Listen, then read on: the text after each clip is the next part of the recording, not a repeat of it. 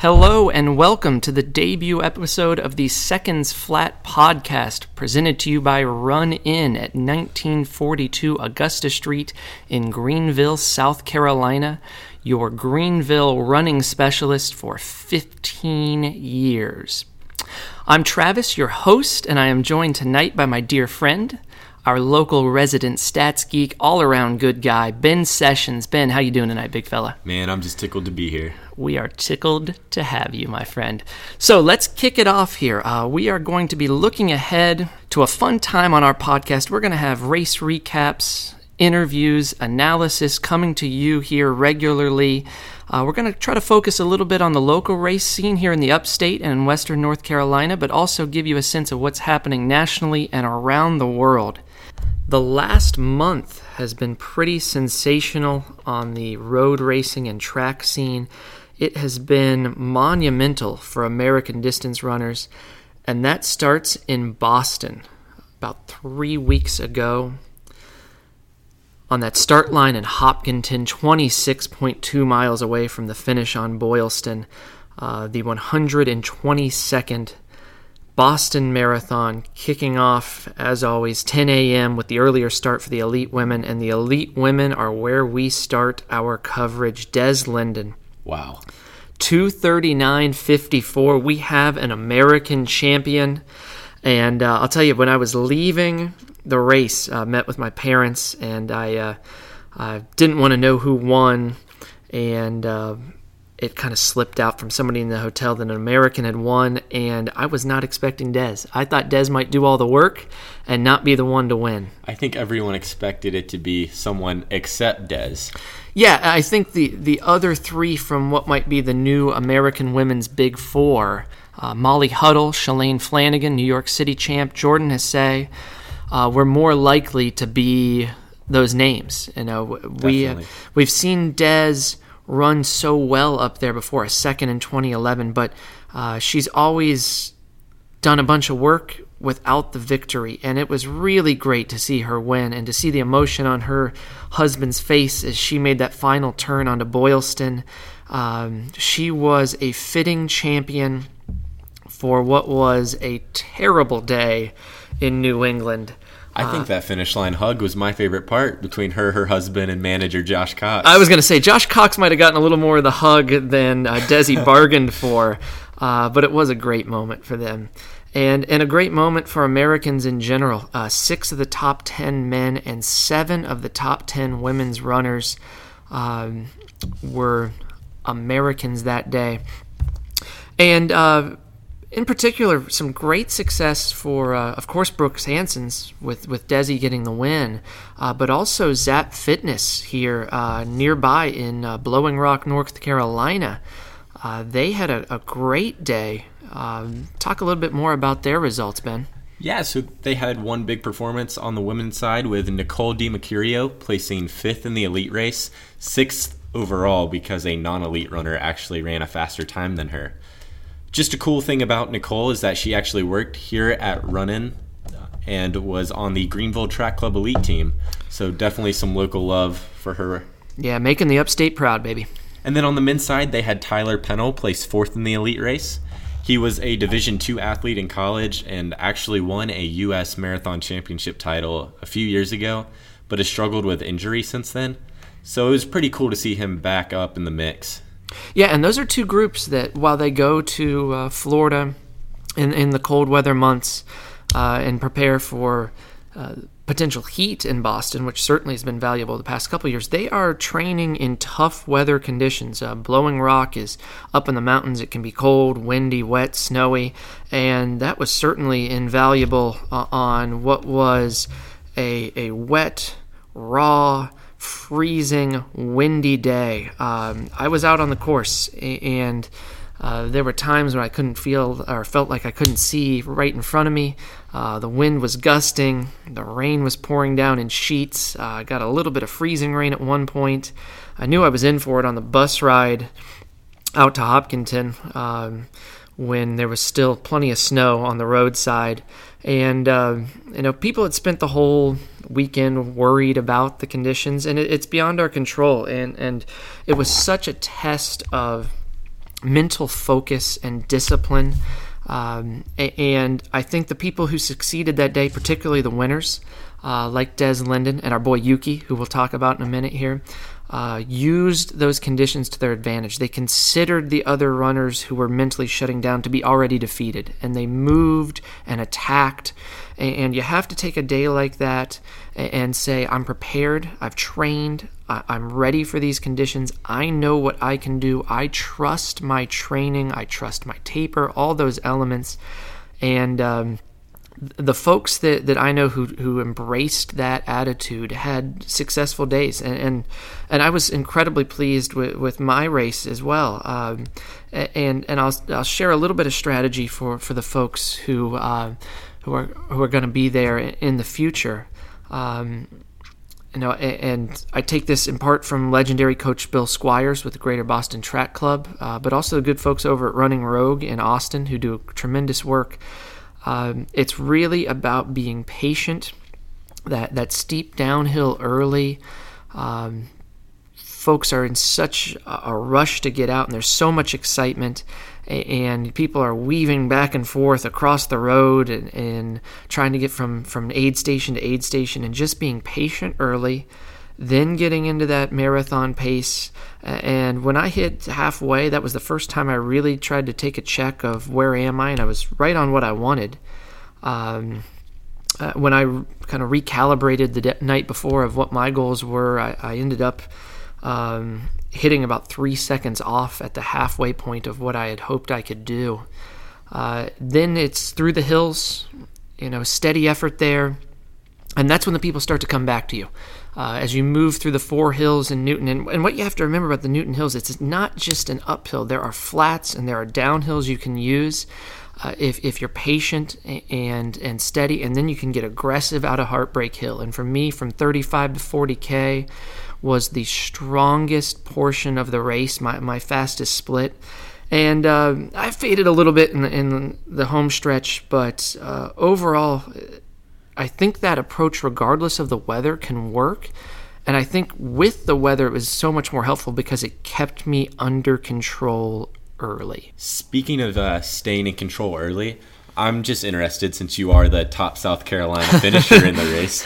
Uh, what was the difference between the first and second half of the race for you, speaking from a time?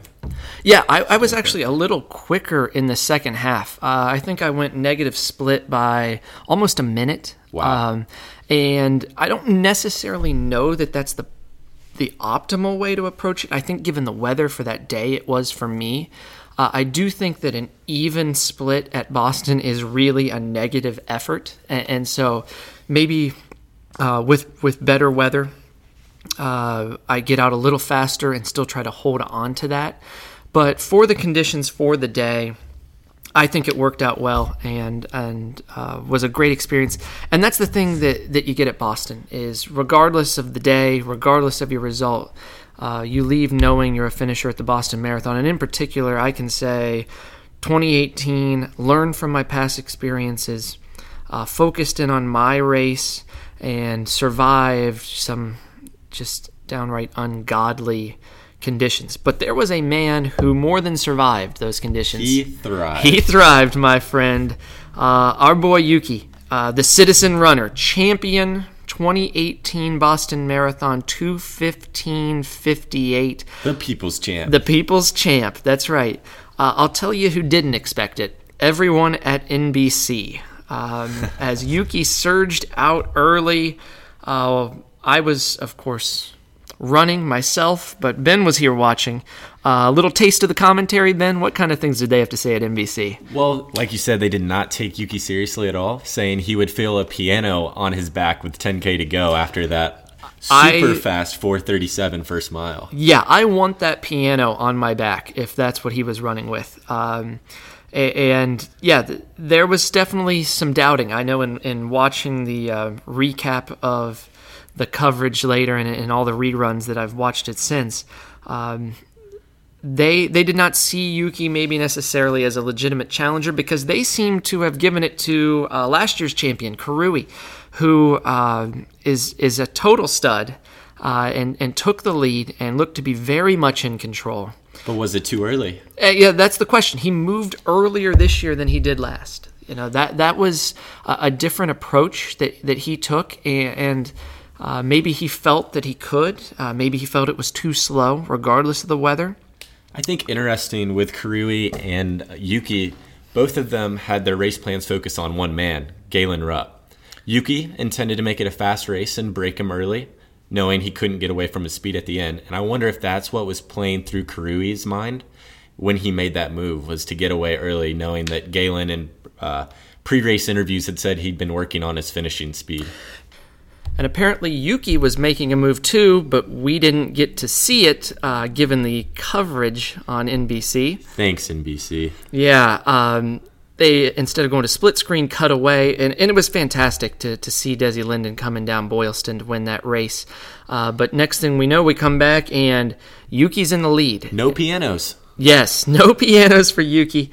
Uh, he felt great, surged late, looked fantastic. A really cool story with Yuki. For the people who don't know Yuki, uh, this guy is incredible. He's got the world record for most marathons run sub 220. He's out there racing virtually constantly. He actually flew back to Japan after the win on Monday, and by the next weekend was racing again competitively in a half marathon. Uh, he was in Massachusetts on New Year's Day to run a sub 220 in virtually Arctic conditions, uh, in which he ended the race on an ice covered track. Um, a true warrior racer, and it'll be really fun to see what he can do in the future. But this is a man who savored the conditions. When he was asked about the weather afterwards, he said the day it was just it was perfect for him. This was the day he was made to run, and he ends a drought for Japanese men that was similar to the drought that ended for American women, with Des Linden being the first American woman to win since 1985. Uh, back to Rupp, as you were talking about. Obviously, it was a difficult day for Galen. He drops out somewhere a little after the 30K mark. He never really looked right once guys started to move. Uh, he seemed to be struggling a little bit. Uh, the official statement is dropped out with, with asthma and hypothermia symptoms, and certainly he wouldn't be alone, as a huge number of leets dropped out on the day and led to some of the surprises in the finishes that we saw. Um, but Rupp's failure at Boston, if you want to call it that, certainly it was a learning experience that he took with him because he bounced back uh, here just this weekend and to book in the past three weeks of racing in Prague yesterday morning. It was Galen Rupp first, the champion in 206.07 uh, after an extended duel um, with Sisay Lemma who we also defeated in Chicago last fall, but who did run uh, a 204 low in Dubai this winter. So certainly a, a fast runner. Great scalp. That's right.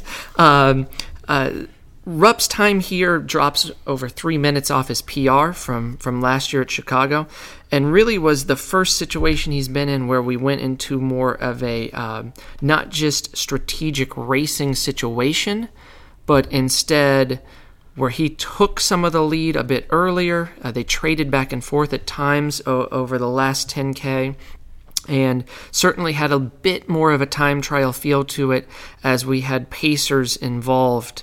Uh, but with that said, Prague is not the course that we see in London or Berlin, where people are typically chase fast times. Uh, so, with this finish, a first place, another international marathon victory for Rupp in a PR time. We have to look at what this means for him going forward. So, where does this rank Rupp in the pantheon of American greats, Benji? So, in the last 10 years, Galen is my choice as the top U.S. marathoner. Close calls would be Ryan Hall and Meb.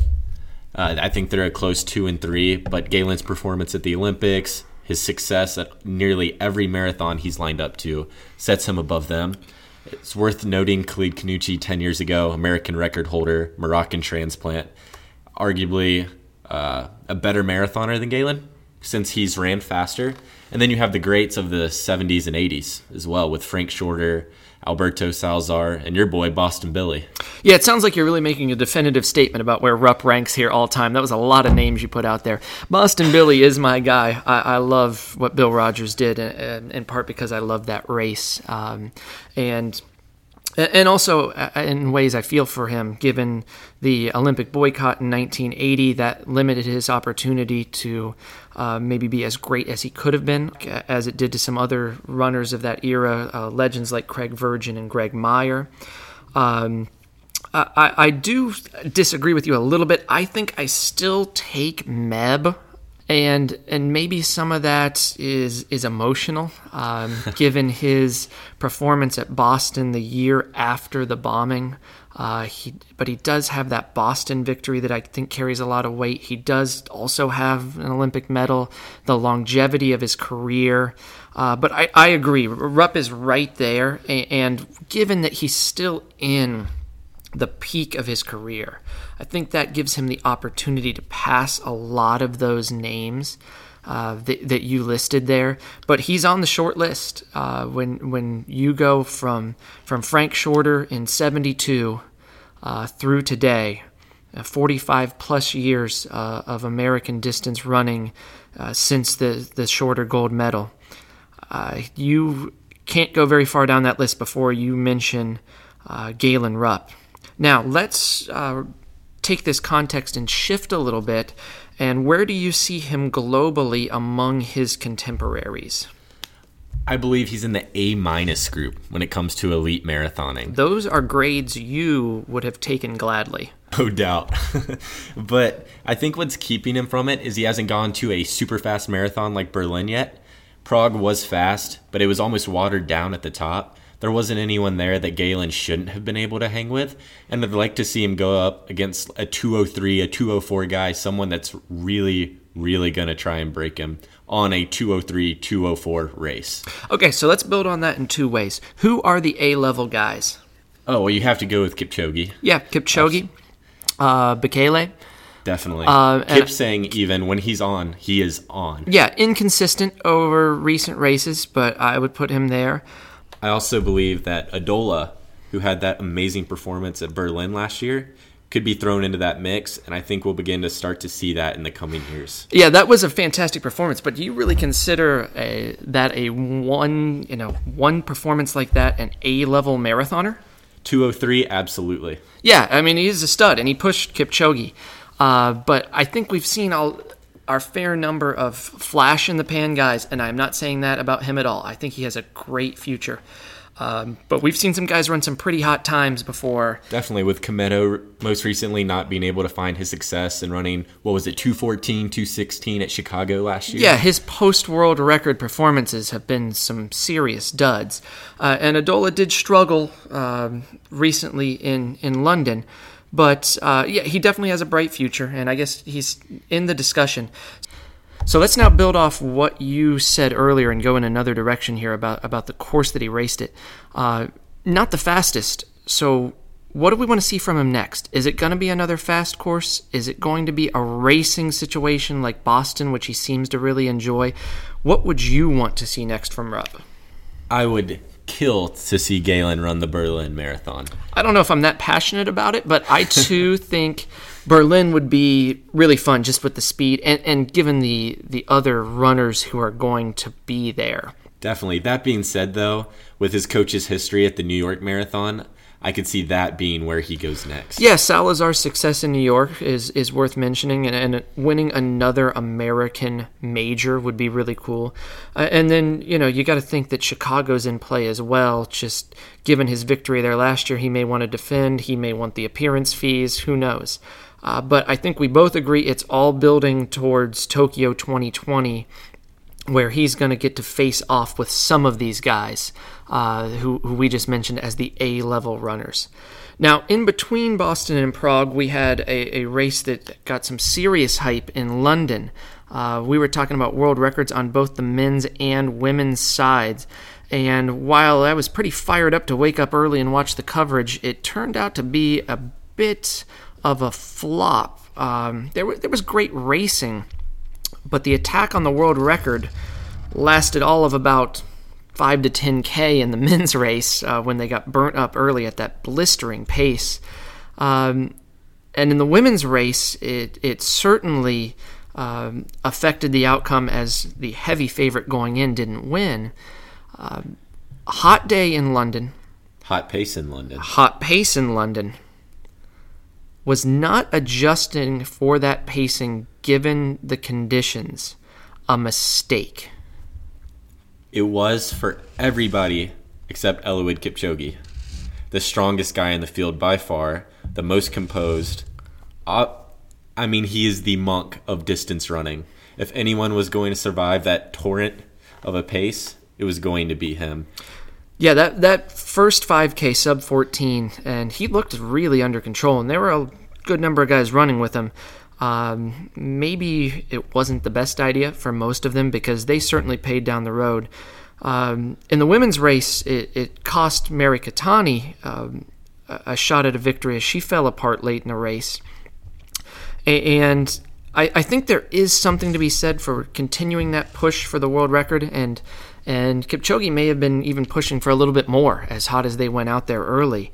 Um, so there, there is a, a, level of some some bravery and bravado to to keep that uh, assault on the world record going, uh, but it seems that London, which was a course where we saw some world records set, has not been the venue lately. Maybe it is going to be Berlin again, where they make another pursuit for the record, and they have in the past. And while neither of us expected, it would be cool to see Rupp in that mix there later in the year. Let's get back to Kipchoge. Third win at London. Uh, incredibly consistent success at the marathon distance. 204.17 in this one, um, over a minute off his uh, certified racing personal best. He, of course, has the near two hour marathon in the Nike Breaking 2 stunt race from last spring. Is he the greatest of all time? He is the go. He's missing the T on the end of that goat for me. He's missing the time, the world record. As soon as he runs a ratified world record, in my opinion, he will be the marathon goat. Yeah, I would agree. Um, I, I think that you know we can discuss a lot of guys who have had tremendous success at varying levels and great winning streaks, which is one of the things that Kipchoge has right now that some of the greats all time can't match. Uh, but it's still a discussion. Uh, you still have, of course, as you said, another man holding the world record. Uh, you have tremendous success from from Kenenisa Bekele, and, and, some of his track numbers might be what elevate him in the discussion.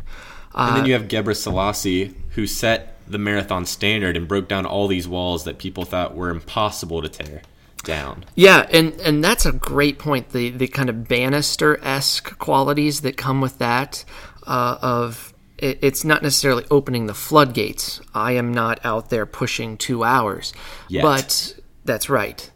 But you're seeing uh, a, an increased level of competition at really quick paces, uh, and it's it's really fun to see the, this uh, assault on the low two-hour times.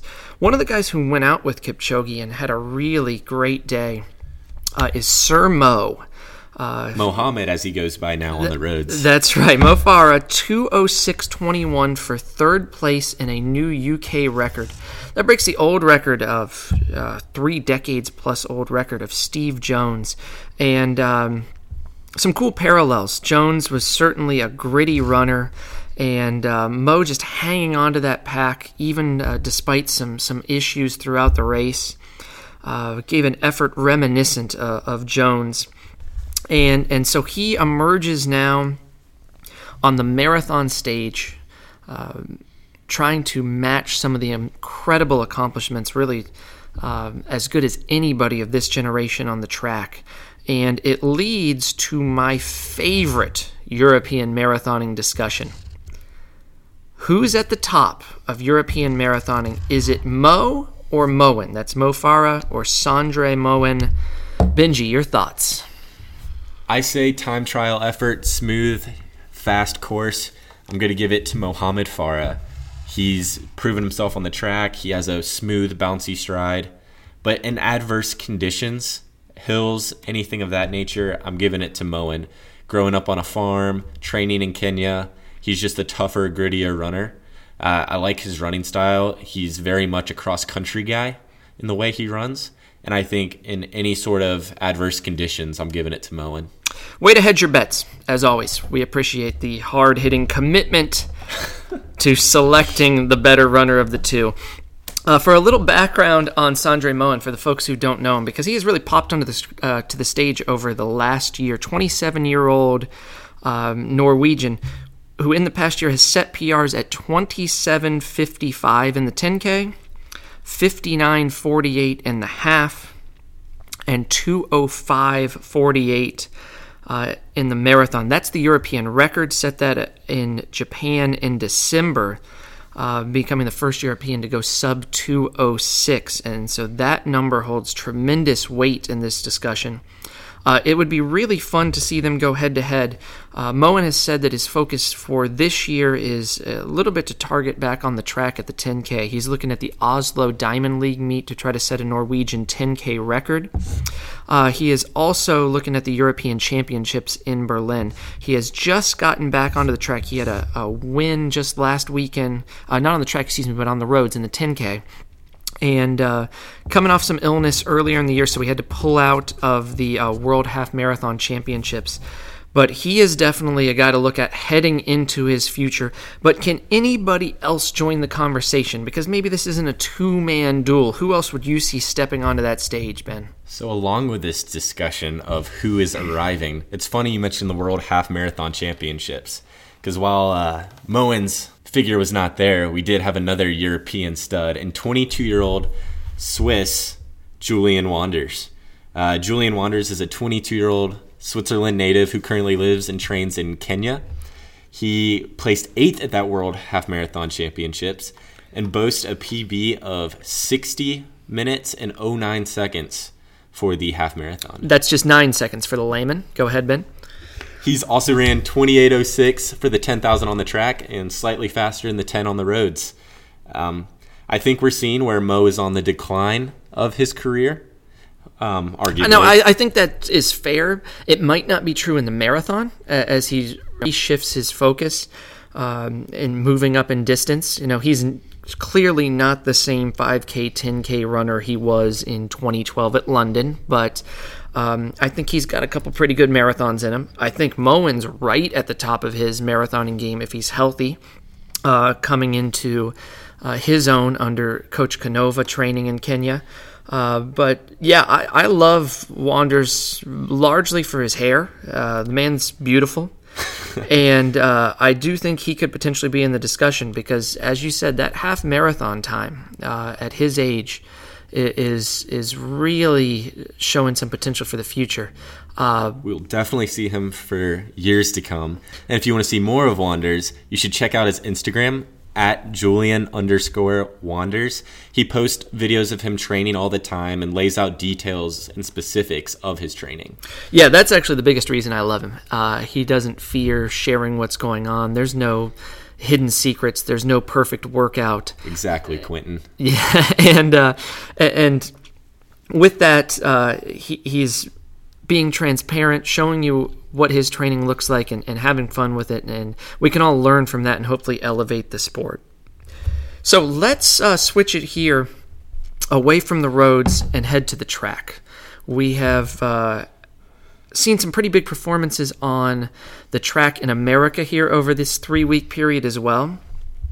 Let's focus it in first on what we know fondly as Relay Weekend. There is not much better in my life than when I sit down on the couch with a slice of pizza and a glass of pineapple juice and I flip on the Penn relays and the Drake relays together on a Saturday, all day coverage on NBC Sports Network. Now, this year, though, we had a newcomer on the stage. That is the Arkansas National Relay. And I look back at it as really a watered down relay weekend. Uh, with very few of the elites competing against each other as teams were split up around the country. I guess the question is are the new Arkansas National Relays bad for the sport? I believe so, and I'm not the only one who does. Uh, if you listen to any of the Penn Relay coverage, you heard the NBC announcers criticizing the National Relay from taking participants from such a historic meet.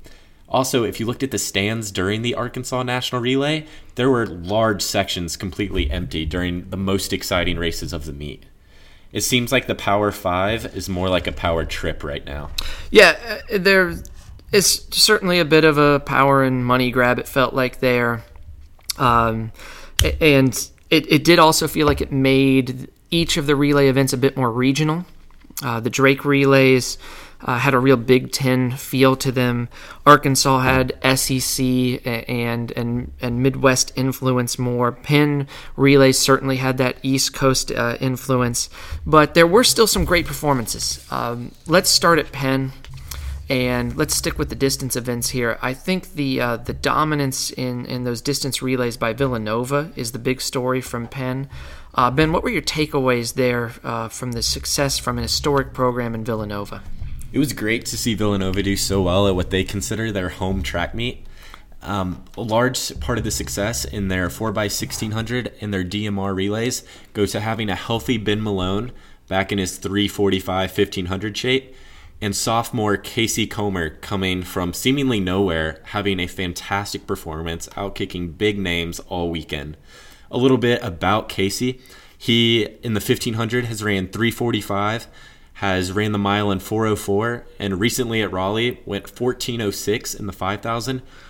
Good, respectable times for a sophomore, but he was outkicking plenty of All Americans in Bartelsmeyer from Georgetown, uh, D2 national champion Get a Booty from Adams State, Nuguse, the freshman from Notre Dame, and standout Chartt Miller from Iona. Yeah, he hammered against some studs there. It was it was pretty cool, and it was really great to see one the on track response of the Villanova uh, runners as they won those events. And then in the stands, and then in the stands, the the, the joy was equaled in the stands.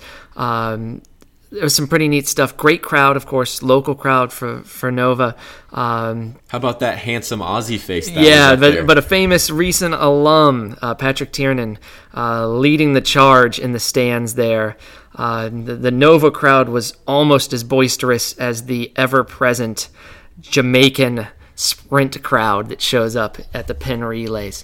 Uh, let's shift over to the Drake relays and Jenny Simpson. Jenny Simpson on top of the, the Drake relays with a two mile American record in 9.16.78. Really great performance from her. Uh, last lap, 63 seconds. Pretty special performance from her. Uh, attempted to follow it up with a 3K record uh, performance at Doha in the Diamond League last Friday. And uh, she fell a little short there, really ran a nice race, but, but fell a little short of, of the American record uh, of Mary Slaney. And uh, Jenny looks like she has come out with a great start to the spring track season and may be looking at uh, that 5K in an off year. It would be interesting to see what she could do there. Um, ben, what were your other takeaways from some good races at Drake? I think it's worth noting the performances by the Tinman Elite Training Group.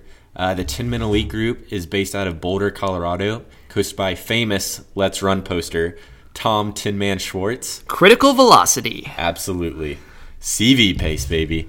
So in the 5K, Drake alum Reed Fischer repeated as 5K champion, running under 1340 for the first time, leading most of the race. And this is a testament to how the Tinman guys like to race. They believe they're hardworking, almost like lumberjack esque uh, workers. Some have so, said I'm built like a lumberjack, so I would fit in well. You make pancakes like one. this racing approach was also shown in the men's mile by Sam Parsons and Drew Hunter, who are also a part of that awesome training group. Uh, with a lap to go, both of them were in the front, with Drew narrowly missing the win. Yeah, the Hunter story will be fun to watch uh, in the near future here. Um, for those who remember in recent years, Hunter was a sub four minute high school miler. Uh, he was committed to Oregon and instead decided to go pro. He was training on his own under Schwartz at first and is now out in Boulder, healthy again. And it'll be fun to see just how fast he can get and what he does in his push for the 2020 Olympics. Especially with training partners now. Yeah, that doesn't hurt. But let's not forget who actually won the mile. Eric Avila. Eric Avila. Good for this guy. Get this man a sponsorship. And us while you're at it, please. Let's head out of Iowa and fast forward a week and go to the West Coast. Payton Jordan, always a great invite for distance racing. And the headliner there is 17 year old Scandinavian sensation Jakob Ingebrigtsen, who wins the 1500. And it's not so much that he did it, but how he did it. 339, a personal best, but not necessarily world class. In fact, not even family class. He is still the third fastest member of his family. Behind his brothers by six seconds. Six seconds, yeah, that, that's a pretty big number uh, in the 1500s. So it's not so much about him running 339, it's more about who he beat and how. This was a world class field. Eric Jenkins, Paul Chelimo, Olympic gold medalist Matthew Centrowitz, who's been uh, down under, busting some rust early in the season. Uh, and not only did he do that, he did it with a great final 200 kick. He said in the post race interview he was kind of waiting around for someone to make a move, and it felt like no one was. So, heck, why not do it and just beat all these Olympians? Um, pretty impressive from the 17 year old, and it'll be interesting to see what he can do. He is also the youngest man to ever go sub four minutes in the mile. Did that as a 16 year old, and he certainly. Uh, brings to mind some famous names like Alan Webb and Justin Bieber. Justin Bieber, he, he does have that Bieber look. I was going to go with Jim Ryun, but uh, those two are sometimes just interchangeable depending on what circles you run in. Uh, what else did you see at Payton Jordan, Benji? Well, we definitely saw the NAU distance squad carry over that success from the cross course. Um, in the 10K, we saw Tyler Day and Matthew Baxter run the number one and three times in the NCAA for this year, running under 28.10 for the first time for both of them, which was awesome. And then we saw Andy Trouard, the indoor 3000 champion from NCAA's, uh, run under 14 minutes for the first time in the 5K, shattering 14 minutes, running 13.21, being only beat by Justin Knight. Uh, Pretty good company right world there. World Championship finalist. Yeah, and uh, it takes us back to Trouard holding off Knight indoors over the winter. Um, they are really building something special in Flagstaff. The past few years have just been outstanding. Uh, that may be the current dynasty in collegiate distance running up on the Ponderosa. They are certainly in there historically with uh, the programs we think of like Oregon, Stanford, uh, Arkansas over time. Speaking to the construction of this dynasty, Jared Cornfeld, the uh, assistant coach over there in Flagstaff released a current NAU 5K list. This had their number 10 guy at 14-14 in the 5K and had seven men under 14 minutes in the 5K on their current squad. That's pretty special. Uh, now, I might say that the run in elite here might challenge that. I think we have four guys under 20 um, when healthy. when healthy. When healthy, healthy. and primed uh, you know, can still get scooting a little bit. But yeah, that that is uh, a pretty impressive stat line from NAU. It'll be great to see what they do now at NCAA outdoors and how they carry this forward. But their performances over the past couple years have been a thing of beauty. So let's transition now to our, our uh, last segment uh, as we interview people in the future, we're going to take them through what we call the bell lap, some rapid fire questions. Uh, in this case, I'm going to have uh, special guest Benjamin Sessions go through some random thoughts in the bell lap. He's going to tie things together here with what he has seen on the track and the road over the past month. Uh, hit me with some quick stuff, Ben. So I'll tell you what event gets me excited the steeplechase. Love it. And right now, no one runs the steeplechase like BYU. Ed Eyestone coached first national champion in the steeplechase about 15 years ago, and he's seen huge success in the event again after their huge cross country season. They currently have four guys with in the top nine of the NCAA this year. Also exciting was that the U.S. Half Marathon Championships was this weekend. Yeah, on a challenging course in uh, Pittsburgh, and we had a couple breakthroughs there. Definitely. We saw Christopher Derrick of the Bowerman Track Club win his first national title on the roads, having won the cross country title in 13, 14, and 15.